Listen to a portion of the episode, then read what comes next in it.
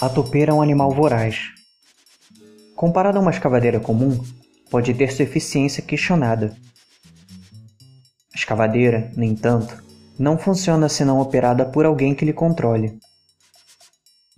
Há uma particularidade na topeira.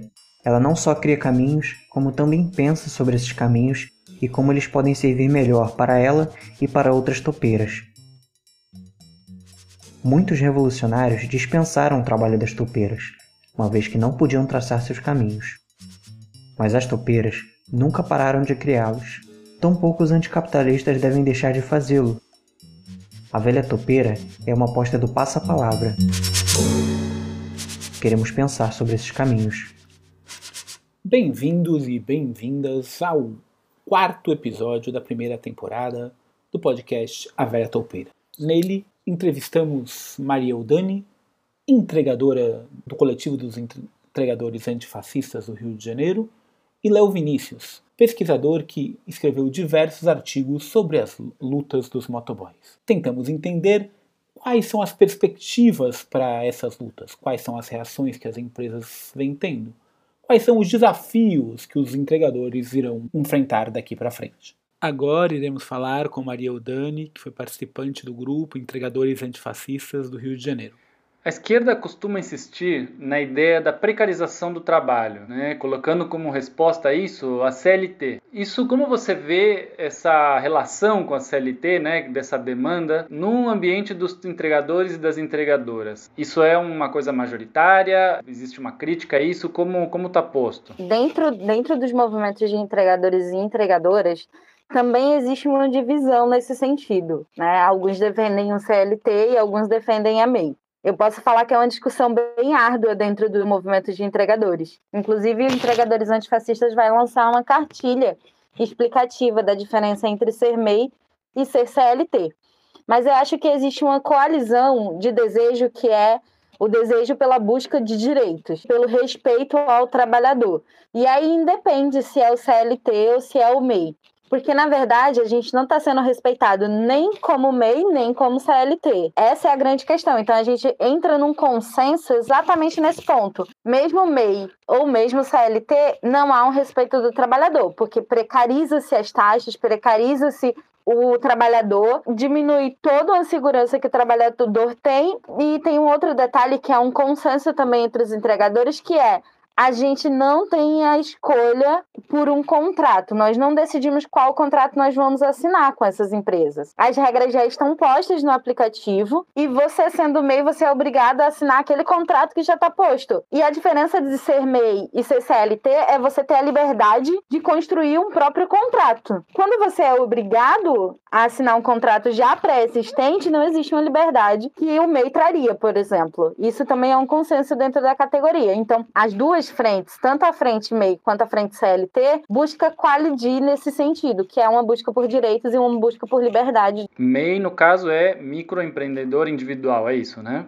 Isso, microempreendedor individual é uma das exigências de alguns aplicativos e também está passando a ser uma das exigências para as OLs do iFood como seria um empreendedorismo, existiria a liberdade para cada empreendedor negociar o seu contrato com a empresa que o contrata, né? Não, não há. Não, não tem uma abertura para negociação de contratos pelo meio. E quem aceita, aceita os termos e as regras propostas pela empresa principal, no caso, os aplicativos. Elas exigem que os entregadores façam o MEI para, assim, assinar contratos independentes com as OLs. Por exemplo, a OL de Rio das Ostras, para você fazer parte da OL, você precisa fazer o MEI. E fechar um contrato com eles, porque assim eles ficam cobertos. Porque as OLs, elas são empresas. E aí elas podem responder juridicamente de forma mais próxima, quando acessadas juridicamente, porque elas são a ponte entre o aplicativo e o entregador. Então, juridicamente, elas são as responsáveis pelos direitos trabalhistas desses entregadores. Então, o que é está acontecendo? Elas estão obrigando os entregadores a fazerem um MEI e assinarem esse contrato já pré-existente, que é, tipo,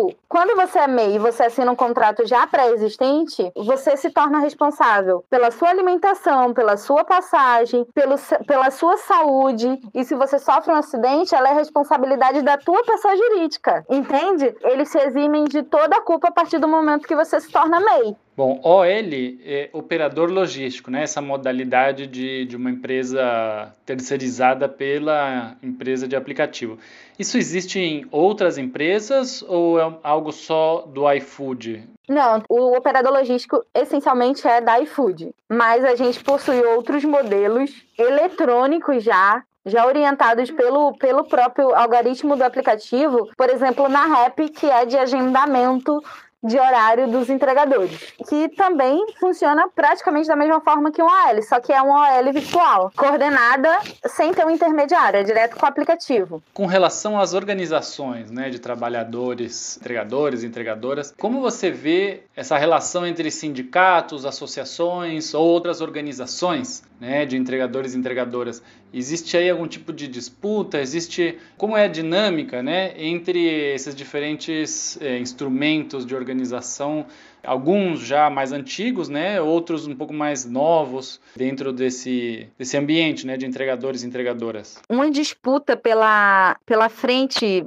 mais perfeita para o trabalhador sempre vai existir em qualquer, qualquer luta política que seja. Mas em relação a essa luta de entregadores, eu encontro uma coalizão muito forte, assim. Existem movimentos organizados há mais tempo, mas existe também um chamado para outros movimentos que estão se organizando agora. Então, por exemplo, os motoqueiros convocam sempre os bikers para estarem presentes nas manifestações e para reivindicar. E tem uma coisa muito legal dentro desse movimento de entregadores que é o acréscimo de lutas das diferentes categorias. Por exemplo, quando você vê o chamado das bikers, você vê que eles pautam, por exemplo, a diminuição do preço da gasolina. Não usamos gasolina. Quando você vê é, o chamado para moto, você vê que eles pedem e acrescentam também o chamado, por exemplo, para diminuição das taxas e do aumento do preço da quilometragem. Então, assim, são coisas que agregam e coalidem. Assim, a gente, nesse momento, o movimento de entregadores, seja associação Bike Delivery, seja entregadores antifascista, seja entregadores, é, associação de trabalhadores por, por aplicativo e várias outras frentes, eu vejo que tem uma tentativa muito grande de coalidir os movimentos. É como se todo mundo tivesse percebido que sozinho não dá e que a gente precisa se unir. E é o que acontece, por exemplo, é, a frente de Goiânia, que é contra o agendamento. Aqui no Rio não estava acontecendo, mas a gente também levantou a mesma pauta de sermos contra o agendamento do iFood, por exemplo. Então, assim, eu vejo que há uma coalizão, eu vejo também que há uma comunicação. Eu acho que tem mais comunicação do que disputa. E acho que é isso importante. O movimento sindicalista é muito forte em qualquer classe trabalhadora porque ele já está pautado aí há muito tempo, né? Já tem uma trajetória de vida, já tem todo um processo. E você vê que tem muitos entregadores que têm essa necessidade pelo sindicalismo. Mas eu acho que tem uma coisa essencial acontecendo nesse movimento, que é o movimento social desses trabalhadores, que pauta a não necessidade, por exemplo, de uma instituição que represente os trabalhadores. Esses movimentos sociais, como associações, movimentos dos entregadores antifascistas, cooperativas crescendo e nascendo, por exemplo, esse movimento de trabalho de base, ele está muito maior e tem um resgate desse trabalho de base muito grande agora acontecendo com esses trabalhadores em específicos. Bom, já que você falou de cooperativas, como você vê essa criação de cooperativas nesse âmbito né, de entregadores e entregadoras, considerando que é um, uma atividade que requer tanto esse lado que é extremamente físico, né, da entrega, especialmente no caso das bicicletas. E por outro, toda a questão da tecnologia, né? Pelo menos de parte das empresas que têm todos os algoritmos e as operações. Como você tem visto isso nesse âmbito? Então, eu faço parte de uma cooperativa, né? E eu também trabalho para uma outra cooperativa. E além disso, eu ajudo a construir outras cooperativas. E essas que eu tô falando são todas cooperativas de entrega. Então, eu vejo que tem uma aceitação muito grande por parte dos entregadores, porque as taxas são melhores, o respeito ao entregador e ao trabalhador é muito grande. Então, é muito fácil agregar trabalhadores nesse sentido. A nossa luta agora é para agregar é, consumidores a esse modelo cooperativado. Eu acho, citando aqui, por exemplo, a economia cooperativada de Rojava, eu acho que a economia cooperativada é o futuro. Penso que, quando, como a gente está caminhando, depois desse processo de pandemia, para uma sociedade muito mais coletiva, é, as cooperativas elas têm muito mais acesso nesse momento. Porque o individualismo, ele meio que, depois do processo da pandemia, ele está meio que caindo por terra. Todo mundo entende que sozinho não está dando para chegar. Então, o processo processo de cooperação, de coletivismo, ele está em alta. E eu acho que é um processo que chega no patamar é, de uma sociedade igualitária. É o nível máximo do trabalho, é quando a gente cooperativa todas as funções. E sobre os consumidores, tem se visto a tentativa, ou tem se avaliado como importante participação e engajamento dos consumidores nos processos de luta, né, de entregadores e entregadoras. Como você vê esse novo papel dos consumidores nesse tipo de empresa e nesse tipo de luta? Tem se visto cada vez mais eh, essa importância? A gente tem um pouco de desvantagem em relação às grandes empresas, já que o marketing deles é incrível e não tem como tirar nem pôr e dizer que os caras são ruins no marketing, porque na verdade eles conseguem colocar a gente para trabalhar o marketing deles de graça. Por exemplo, nas bags. Mas eu acho que a grande questão é que hoje o consumidor ele é um consumidor mais consciente. Por mais que tenha um marketing é, voltado e forte, um marketing negociável bravo, né, que a gente costuma chamar de marketing digital agressivo, por mais que tenha esse marketing digital agressivo, eu, eu enxergo hoje os consumidores mais conscientes, procurando consumir entregas sustentáveis, procurando consumir de empresas que não, que não tenham descarte de lixo exagerado. Então eu vejo que tem um resgate pelo meio ambiente, tem um resgate de valores que estão acontecendo. Nesse sentido, eu acho que a gente tem muito muito como, como produzir. E as cooperativas que eu encontro hoje, elas lidam com sustentabilidade, mas é uma sustentabilidade não só da entrega, por exemplo, não usar combustível fóssil, mas também uma sustentabilidade física e, e de saúde mental do entregador. Porque para ser sustentável, precisa cuidar do humano também. Então, eu vejo que a gente tem um gancho por aí, sabe? Porque não é necessariamente só o combustível fóssil, mas é fazer um entregador subir uma ladeira de 15 minutos, como por exemplo aqui para Santa Teresa, numa bike. Uma entrega dessa precisa necessariamente necessariamente ser feita de moto. Não dá para ser feita com a bike, porque senão não é sustentável. Na verdade, é escravizador. Então, é interessante porque tem esse debate com o consumidor. As grandes empresas, elas têm um lobby gigantesco, já de clientes, já de marketing agressivo, elas têm muita coisa. Mas tem uma coisa que elas não têm, o humano. Nós temos força porque somos o humano. Eu costumo falar sempre que é o seguinte, Marx ele se revira num túmulo hoje, porque ele falava que a gente vendia a nossa força de trabalho, né? Agora a gente, além de vender a força de trabalho, a gente vende também o meio de produção. E essas empresas, elas estão negociando a nossa força de trabalho, nosso meio de produção. Porque o telefone é nosso, a bike é nossa, a força de trabalho é nossa. Eu vou falar especificamente da cooperativa que eu faço parte. Como é que a gente fez? A gente não tem aplicativo. A gente tem um número de WhatsApp, um site e as pessoas chamam a gente por esse site. Nós temos alguns clientes e esses clientes já vendem para os seus consumidores falando sobre a entrega sustentável, falando sobre a cooperativação. Então, nesse sentido, o humano faz muita diferença. A força da gente está exatamente em paralisar o serviço. Como o companheiro fala, é, o trabalhador ele não, ele não tem sua força no voto para a direita ou no voto para a esquerda. A força do trabalhador ela está em paralisar o serviço. Então a força do trabalhador para competir com o lobby das grandes empresas também está em paralisar o serviço ou em fazer o serviço de uma forma diferente. Porque se eu tenho um meio de produção, se eu tenho a força de trabalho, eu consigo acessar outros caminhos. Como você vê a possibilidade de trabalhadores e trabalhadoras que estão, por exemplo, como a gente falava, no mundo cooperativo, de se unir com os trabalhadores que é, estão nas empresas, né, nas grandes empresas. Como se dá essa união na prática? Eu estou nas cooperativas, mas eu também sou entregadora de aplicativo. Eu vivo na pele o que os entregadores de aplicativo vivenciam. Então eu consigo conversar com eles exatamente por, por estar nesse mesmo momento. Com outros trabalhadores, a conversa, ela é exatamente nos pontos em que a gente combina. Por exemplo, se eu vou conversar com os trabalhadores da saúde, eu vou caminhar para precarização do serviço na saúde, que é uma coisa que está acontecendo com os entregadores. Por exemplo, se tem precarização na saúde, também tem precarização para os trabalhadores de aplicativo. Então a gente tenta, eu particularmente para compor nas lutas, eu tento compor nas lutas na prática, porque na teoria a gente discorda em várias coisas, mas na prática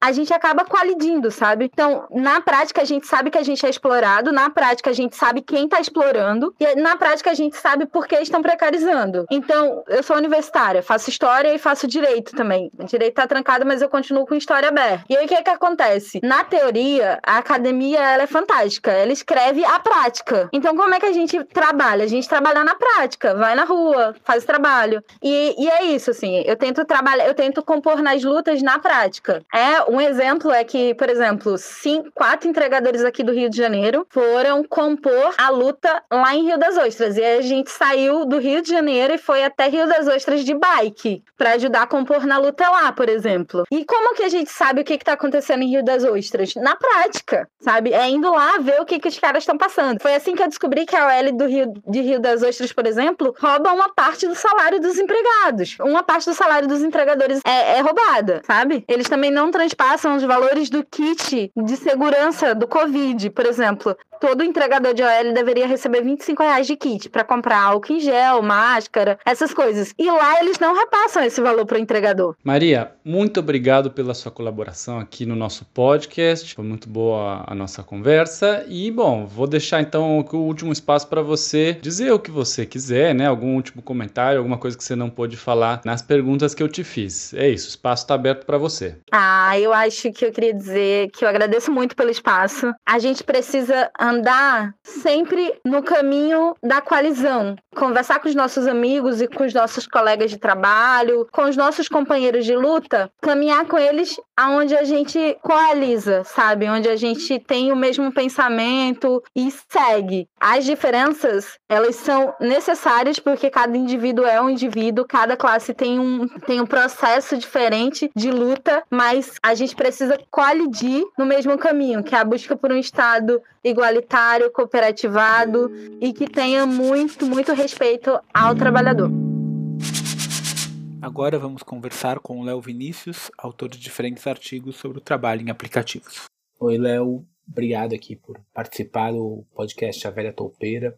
A primeira pergunta que a gente queria fazer é sobre a perspectiva de incorporação das lutas dos trabalhadores, dos motoboys, pela via da formalização pensando que a esquerda costuma falar muito da precarização. Então, pensa, queria que você avaliasse um pouco se a incorporação pela CLT é uma perspectiva tanto por parte dos motoboys quanto por parte da, dos patrões. Obrigado aí pelo convite. Vamos ver se eu consigo contribuir com algo, algo mais sobre essa discussão aí de, sobre a luta dos entregadores e dos trabalhadores em geral, né? Sobre a questão da CLT, se é uma perspectiva de luta, enquadrar os trabalhadores na CLT, tanto os entregadores quanto talvez outras categorias também, né, que estão passando à margem da legislação trabalhista. Eu não descarto essa possibilidade. Eu acho que o desenrolar das lutas é que vai apontar, né? Eu acho que no é, por exemplo, na Europa, em vários países, é, está apontando nesse sentido, né, de incorporar esses trabalhadores dentro da legislação trabalhista existente. Né. Eu só acho que no Brasil, é, especificamente,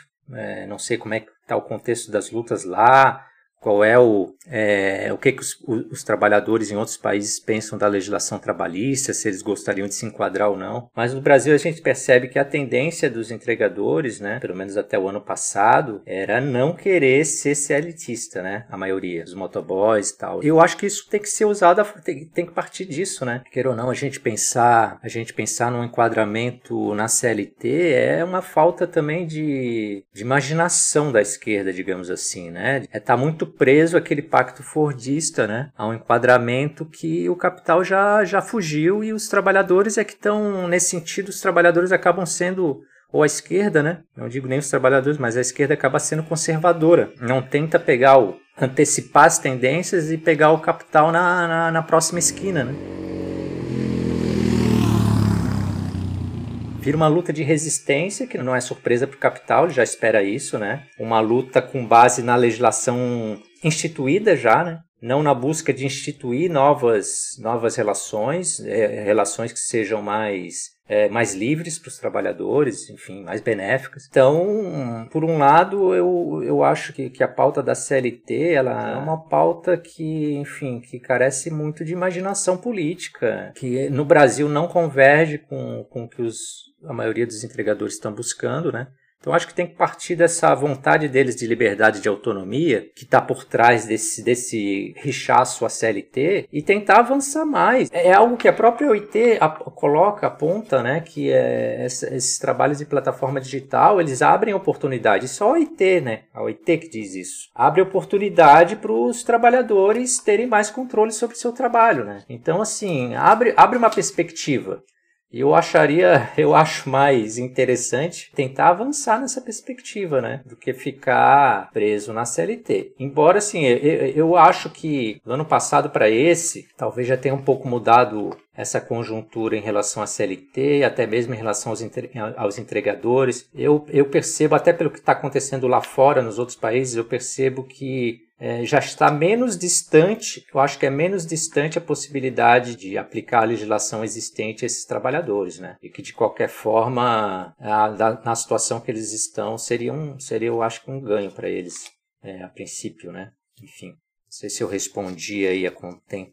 Acho que sim. Então, se não sendo a CLT, pensando que a CLT não, é, não era só um mecanismo de garantir direitos para os trabalhadores, mas era também uma, uma, forma de controlar e disciplinar esses trabalhadores, né? Ela, criada ali no governo Vargas era uma forma de você colocar uma minoridade política, você poder intervir nos sindicatos, você criar uma série de formas de controle. Né? Então, pensando nessa ideia de formas de controle, qual você acha que são os possíveis meios, possíveis riscos por parte desses grupos capitalistas de, que eles podem criar para disciplinar os trabalha esses trabalhadores de aplicativo? Quais são o, os caminhos que você vê eles tentando fazer ou eles organizando em relação a isso? Bom, é, disciplinar os trabalhadores aí pode ter sentidos um pouco diferentes, né? É, pode ser disciplinar para o trabalho, para os trabalhadores realizarem durante o dia de trabalho o que a empresa quer e também disciplinar contra a greve, contra a luta, né? Para fazer os trabalhadores trabalharem direitinho, né, da melhor forma para a empresa, ele já tem todos vários mecanismos para isso, né? Essas empresas. A grande questão dessas empresas é que elas, elas entram com esse discurso da essa proposição e discurso da suposta liberdade do trabalhador, da autonomia do trabalhador poder trabalhar quando quer, a hora que quer fazer uma supostamente uma renda extra, né? Mas a gente sabe que a imensa maioria não é renda extra, é renda principal, né? Ainda mais nessa situação de desemprego. Inicialmente tem essa, é, é, é isso gera um problema para as empresas, né? Essa autonomia, autonomia entre aspas, né? Do trabalhador, é, de teoricamente poder trabalhar quando quer e só que tem uma demanda, né? Uma demanda que a empresa tem que dar conta e ela tem que contar com um número x de trabalhadores para a demanda, principalmente em alguns horários, em certas condições climáticas e tal. Então essa é uma questão, né? Como é que ela garante uma quantidade X de força de trabalho para dar conta da demanda em determinados horários, dias, né? Se o trabalhador que pode escolher quando quer trabalhar. Essa essa é a questão. Então, eles usam uma série de artifícios para disciplinar o trabalhador nesse sentido, de colocar ele para trabalhar a hora que a empresa quer, né? É, são as promoções, né? É, as, as, chamadas promoções, incentivos financeiros, né, que é a cenourinha, né, que eles dão, ó, entrega de das 18 às 22 horas, ganha mais 3 reais por entrega. Final de semana ganha mais tantos reais por entrega. É, esse tipo de coisa que tem sido usado. A Uber Eats, né, se não me engano, é tarifa dinâmica, né, igual de carro. Também aumenta nos, nos locais que tem enfim, alta demanda e baixo número de entregadores. É, eles usam esses incentivos financeiros, fazer o trabalhador trabalhar como eles querem, ou quando eles querem, né, onde eles querem. O iFood e a Rappi, nesse ano, estão colocando um sistema que já existe em outros países do mundo, nos Estados Unidos, na Europa, que é o agendamento de horário, né?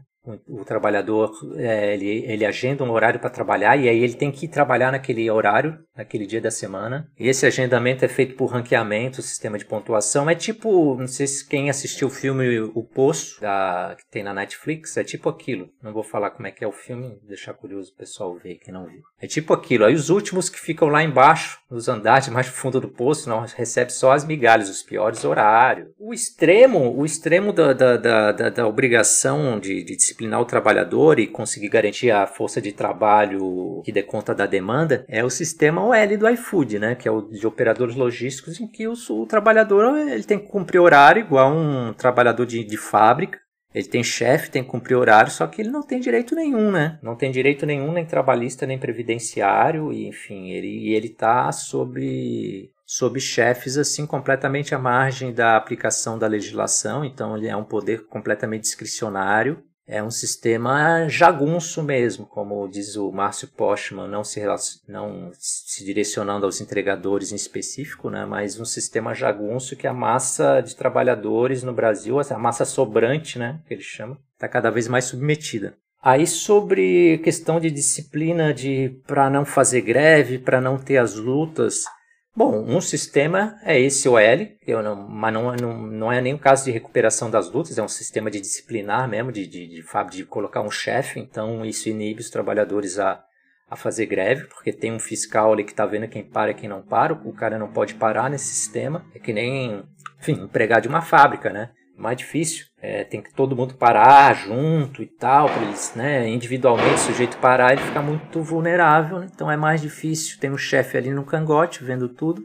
é mais difícil eles se pararem, né? Seja individualmente, principalmente individualmente. Agora, falar em recuperação das lutas, assim, é difícil enxergar, enxergar ainda, né? É, recuperação das lutas dos trabalhadores, desses, desses trabalhadores de, de aplicativo. Acho que é muito recente as lutas ainda, não ganharam uma dimensão de fato que a gente possa enxergar. Eu, pelo menos, não enxergo, assim, mecanismos de recuperação dessa luta. Pelo menos não me vem assim à cabeça, né? Eu acho que a, o sistema OL do iFood, por exemplo, é, faria sentido eles expandirem justamente para inibir, essas, essas greves, né? Porque é um sistema que é mais difícil os trabalhadores paralisarem porque tem um chefe ali, né? Controlando mais diretamente eles. É, eu não sei se você chegou a, acompanhar, teve uma abertura de oferta de ação inicial da Deliveroo né, no Reino Unido. E aí, junto com isso, teve uma série de greves dos entregadores da, da Deliveroo. E, em alguma medida, não, não dá para fazer, é uma correlação, né, não é uma causalidade. É, o IPO da Deliveroo, esse, essa oferta de ações iniciais, teve uma. foi abaixo do esperado. Né? Nesse sentido, eu pergunto existe uma série de fundos de investimento que são fundos socialmente e ambientalmente corretos, né? Então, talvez, e aí é uma pergunta, é, a criação de, de uma empresa que seja socialmente responsável, ou uma empresa que seja antenada com as vontades do, de uma certa aparência que hoje em dia a esquerda pretende ter, pode ser uma forma de atrair esses fundos de investimento socialmente responsáveis? Você acha que isso pode ser uma possibilidade para uma determinada recuperação e reincorporação, essa criação de aplicativos do bem. Eu acho que esses aplicativos politicamente corretos, vamos dizer assim, né, para chegar mais perto, eu acho, da ideia que tu quer passar, é, eu acho que não parte nem desses fundos de investimento, né? A gente vê que parte mesmo é, em parte até dos entregadores, as cooperativas. Eu acho que tem vários projetos, tanto no Brasil quanto fora do Brasil, né, nesse sentido. Existem muitas cooperativas, né? Inclusive cooperativas de motoboys, né? Que, enfim, que funcionam, é, possivelmente são uma opção para uma fatia relativamente pequena, né, do, do, das pessoas que estão trabalhando com entrega por aplicativo. Essas cooperativas até podem ser uma alternativa melhor, né, mas dificilmente elas conseguem se, se expandir e também se se expandir, é, qual é a qualidade do trabalho ali também, né? Continua sendo um trabalho precarizado, né, na maioria das vezes. E essas cooperativas que tem, por exemplo, na Europa, elas são muito de, de nicho, né? Poucos. É, é, muito difícil expandir, né? Porque tem que ter, tem que ter muita bala na agulha para competir com esses aplicativos que têm um alto capital de risco investido. E a questão desses fundos de investimento, bom, eu não sei até que ponto esses fundos estão preocupados realmente com, com a imagem, de investir numa empresa que tenha uma imagem boa, que seja politicamente correta, né?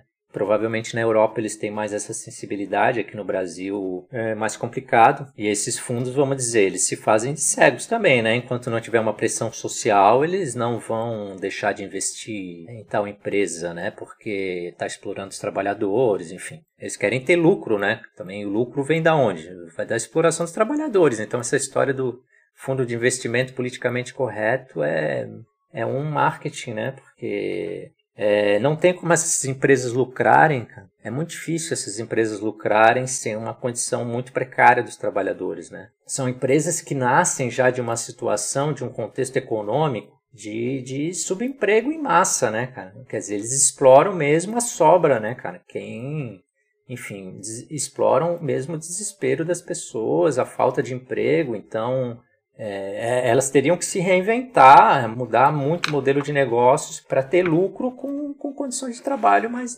decentes, né? Aquelas que querem expandir o mercado, né? Expandir o mercado significa nessa área de serviços é você ter um serviço mais barato possível para ampliar o mercado.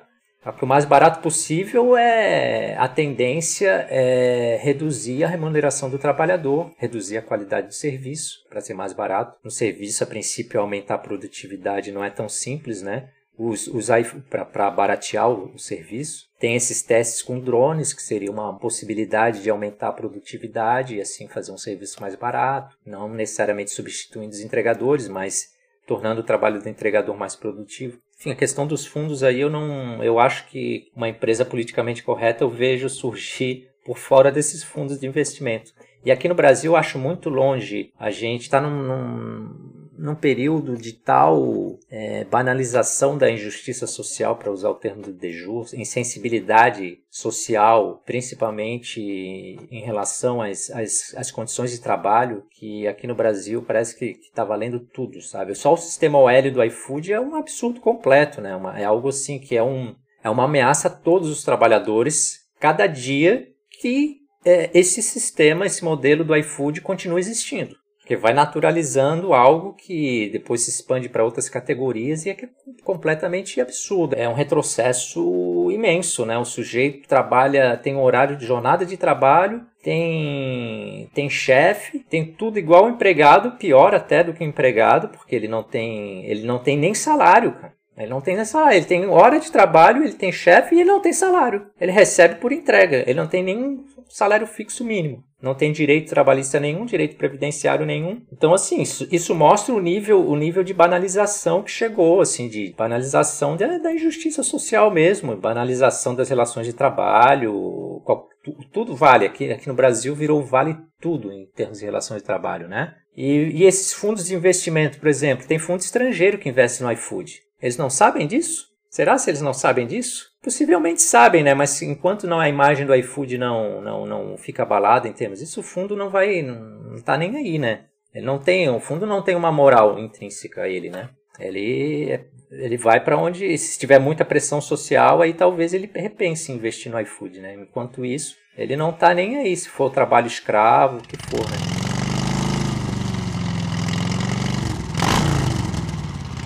Enquanto não tiver pressão social em torno disso, o fundo não, não vai fazer uma alteração. Mas havendo pressão social, você acha que é possível então que esse fundo, que algum desses fundos pense em, ah não, vamos repaginar o iFood, vamos pensar, por exemplo, nas propagandas que o iFood faz em vários podcasts falando em como ele trata bem os seus colaboradores, como ele chama, né, mas os trabalhadores e como ele trata bem os, os restaurantes também. Então, Você acha que, em alguma medida, isso é uma resposta também a essas lutas, essa tentativa de manter essa construção imagética perante os consumidores? Olha, eu acho que sim. Eu não sobre os fundos especificamente, eu não sei até que ponto eles são vulneráveis a esse tipo de pressão. Agora, o iFood, essas empresas, com certeza. O iFood, como é a maior do Brasil, ela acaba sendo a vidraça, né? Porque ela que é mais aparece, ela é maior, é, enfim, domina, não sei qual a fatia do mercado do iFood, mas talvez colocando todas as outras juntas deu o iFood, ou, ou mais até, o iFood tenha mais do que fatia de,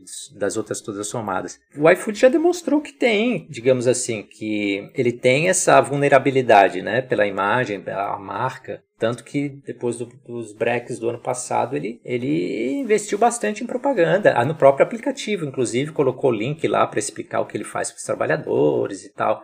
Então, sim, essa pressão, o, o iFood, essas marcas são vulneráveis, né? A imagem da marca é importante, é um ativo importante dessas empresas, é ter essa imagem de que está tratando bem os trabalhadores e tal. Então, é, eu acho que é um ponto vulnerável. A, aliás, eu acho que foi nisso que, que o break dos apps ano passado é, foi, foi nesse ponto que ele atingiu mais a imagem, né? Eu acho que a, atingir a, a, marca deu mais prejuízo para o iFood do que a paralisação em si, né? Aí tem um componente midiático nessas, nessas mobilizações que é importante, né? E eu acho que isso teve no Breck, né? Ele conseguiu no, no ano passado, 1 de julho, né? Teve, teve um contágio naquela mobilização pré-1 de julho, né? Que atingiu, foi atingindo os entregadores do Brasil todo e foi para além da categoria, né? É, para os consumidores, ficaram sabendo, muita gente. É, isso, isso teve um impacto importante. Então, eu acho que o, as lutas do, do, dos trabalhadores, dos apoiadores, o público que se interessa em, em, em, apoiar a luta dos trabalhadores, ele tem uma importância grande. Para as conquistas imediatas, digamos assim, né? essa guerrilha midiática na imagem do iFood, com a participação do público, né? ver que o público está sendo atingido, a informação está indo para o público, é, isso tem um poder grande de constranger o iFood né? e de, de trazer conquistas. Obrigado, Léo. Encaminhando para o final já, na verdade, tem mais uma pergunta que é pensar, né? Você chegou a falar um pouco disso já, que são as cooperativas e tal. E aí a gente estava pensando se os sindicatos e as associações, porque tem, tem isso, né? Tem associações de motoboys que tem geralmente motoboys associados à questão da placa vermelha, que são associados a empresas de motofrete, né? E você tem os sindicatos é, que também participaram de algumas dessas lutas. Você acha que em algum sentido eles podem fazer uma forma de incorporação oficial, talvez com a criação de leis que causem uma divisões internas entre os motoboys, como por exemplo no caso das placas vermelhas para poder fazer determinados serviços? Você acha que esse é um caminho, talvez, de criação de divisão interna dos trabalhadores e de incorporação de uma parte desses trabalhadores à estrutura oficial de exploração? Eu acho que essa divisão já existe, né? Porque a legislação já existe. Inclusive, é uma categoria que já é regulamentada, né? Os motofretistas, por leis, tem convenção, tem uma legislação federal sobre isso, né? A questão é que esses aplicativos, eles passam por cima, né? Eles estão passando é, muito com o discurso da tecnologia, que eles são empresas de tecnologia, mas eles estão eles estão fazendo uso tanto de uma época de baixa demanda por trabalho, né? De alto nível de desemprego, empregos ruins, né? E por uma época de permissividade em termos trabalhistas também, né? Então eles, eles passam por cima da legislação que existe, de motofrete e tal. Passa a ser de interesse desses trabalhadores que passam a trabalhar com entrega se colocar contra essa, essa regulamentação, porque implica para ele se enquadrar numa legislação que exige placa vermelha, enfim, baú fixo, implica custo, já que eles que têm que arcar com o próprio custo, né? Na correlação de forças atual, eu é, acho difícil que essa legislação é, de que regulamenta o motofrete é, seja aplicada para esses, esses trabalhadores nessas empresas, né? Enfim, a correlação de forças eu acho que está favorável a essas empresas de aplicativo que querem manter fora dessa legislação que existe, né? Da categoria de motofrete. E, em geral, tem um apoio, né? Tem um apoio dos, dos trabalhadores que trabalham com aplicativo, que eles também não querem se enquadrar dentro dessa legislação, né? Então é uma questão aí complicada, né? os sindicatos que existem, o Sindicato de São Paulo aí que é o mais forte, né? É claro que ele luta para enquadrar todo mundo nessa legislação, porque tem a relação com a base dele, né? Quer ampliar a base também, que até tem, tem um sentido também, um sentido de proteção aos trabalhadores, enquadrar nessa legislação, porque uma legislação que não veio do nada, né? É uma legislação que tem cláusulas ali de, de, de, proteção, segurança no trabalho mesmo, como, por exemplo, não poder ter incentivo financeiro, que é coisa que essas empresas de aplicativo fazem, porque o incentivo financeiro é um fator de risco de acidente. Então, essas empresas, elas passam por cima de várias questões conhecidas, né, que deixam o trabalhador mais vulnerável, inclusive a acidente. Então, eu acho que, assim, de certo modo, a categoria tá, tá já tem uma divisão, né? Mas é, comparado, acho que com a massa que está trabalhando nos aplicativos, cara, os, os motofretistas regulamentados e tal, é, no Brasil é muito minoria, me parece, né? E eu não vejo muita, muita a perspectiva atualmente de expandir, de expandir os regularizados, digamos, os dentro da lei em relação aos que aos que estão trabalhando por aplicativo à margem da legislação. Atualmente eu não vejo uma tendência nesse sentido. Eu acho que a luta do sindicato aí de São Paulo é meio, é meio inglória nesse sentido, sabe? É, não sei, na Europa está avançando, está avançando nesse sentido. Talvez o Brasil com atraso chegue lá, não sei. É, mas aqui as coisas são mais, mais complicadas nesse sentido. Tem uma empresa chamada Just Eat na Europa. Eu não lembro em quais países é que ela atua. Ela resolveu é, sair desse esquema de trabalho é, sem vínculo empregatício e, e, e, passou a contratar todos os, os entregadores com, com vínculo empregatício. Ela tem os entregadores dela agora. Assim. Então ela mudou, ela achou que, a, que é mais produtivo, o serviço é melhor, enfim, pelo menos no discurso dela, ela é, foi isso, né? O, o, discurso dela. Agora, saber realmente os motivos reais, não sei até que ponto são, ela resolveu, ou não sei se tentou se antecipar já, a, sabia que a pressão social ia levar ao enquadramento de qualquer forma. Enfim, é, são, são, são caminhos que estão em aberto ainda, mas eu acho que no Brasil esse caminho de enquadramento na legislação existente, seja a legislação de motofretista, seja na CLT, está mais distante. É mais difícil aqui no contexto político que a gente está. Queria agradecer você, Léo, muito obrigado pela participação. Queria deixar aberto agora para se você quiser colocar mais alguma coisa, mais algum tópico na discussão, fique à vontade. Eu acho que eu ia falar só a é, questão da recuperação, né, que eu acho que é um pouco tema da conversa, que antes da gente pensar em recuperação das lutas, a gente tem que pensar, estão existindo lutas para serem recuperadas, né? Esse é o grande, esse é o grande problema. Primeiro tem que criar lutas e lutas fortes que faça sentido para os gestores, para os capitalistas é, recuperarem, né? Eu acho que a gente está num momento assim que a gente está ainda meio longe de um processo de recuperação mesmo das lutas, porque as lutas ainda estão são muito iniciais, muito intermitentes, né? Ainda está um processo que não não está atrapalhando atrapalhando, acho, ainda o suficiente essas empresas. É, então, acho que elas nem estão muito preocupadas na recuperação das lutas. Eu acho que as lutas que foram recuperadas mesmo aqui no Brasil, na última década, foram as lutas, é, digamos, lá de 2013. Aquelas foram recuperadas, né?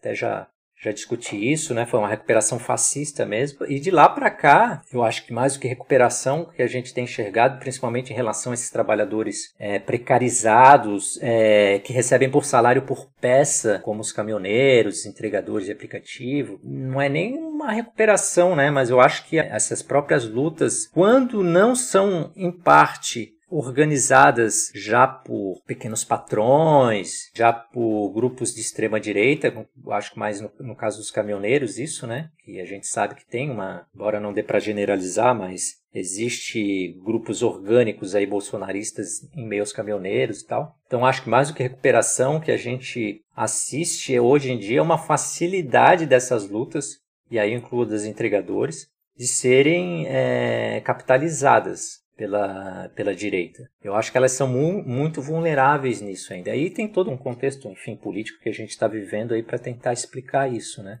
mas eu acho que o, a questão principal, mais do que a recuperação propriamente dita das lutas, é essas lutas serem a esquerda agitar essa, ajudar a agitar essas lutas, a categoria, os trabalhadores se mobilizarem e tal, é, mas a direita acabar capitalizando elas, acabar levando essa, essa, essa mobilização, né, essa agitação desses trabalhadores para um sentido que, que, que beneficiaria ela. Né? A gente vê, por exemplo, nesse esses, passeios de moto que Bolsonaro está fazendo aí pelo Brasil, né? Claro, ele está ele tá, ele, ele tá buscando uma base social, né? Ampliar a base social dele. A gente vê na frente tem muita gente de clube de moto e tal, mas é uma forma de criar identificação com os, com os entregadores também, de aplicativo com os trabalhadores, com quem trabalha com moto, né? Mesmo sem dar nada, como disse um, um colega e um companheiro, mesmo sem dar nada, então cria uma identificação sem dar nada para a categoria isso não é, não é uma recuperação, não enxergo isso como uma recuperação das lutas, né? Mas uma forma de identificar, trazer uma identificação da, de uma categoria com, com um espectro político, com a extrema-direita, né? Eu acho que isso é que está mais no horizonte. Isso é uma possibilidade bem, bem plausível, bem premente, assim. Não sei muito o que fazer, não tem muito o que fazer, né? É disputar, né? Tentar, é, através da luta, essas categorias dos entregadores, por exemplo, irem ganhando uma consciência de classe, né? Para se tornar mais imune a esse tipo de, de tentativa populista, bem simplória até, né? De tentar cooptar os, uma categoria, né? São tentativas extremamente simplórias, mas isso mostra o nível de falta de referência política que os trabalhadores estão, né? Para se deixar levar, possivelmente, por esse tipo de, de mecanismo, né? De, de, de cooptação, enfim, de assimilação. Obrigado, Léo. É, queria agradecer pela participação aqui no podcast Velha Topeira. Tamo junto na luta. Valeu aí, tamo juntos também. E vamos esperar essa velha topeira aí botar a cabeça para fora. Valeu, obrigado.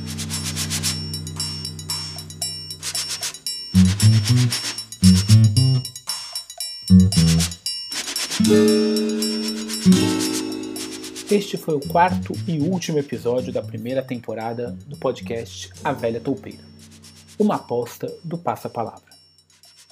Para acompanhar nossa produção, você pode seguir a gente no Spotify ou no Google Podcasts.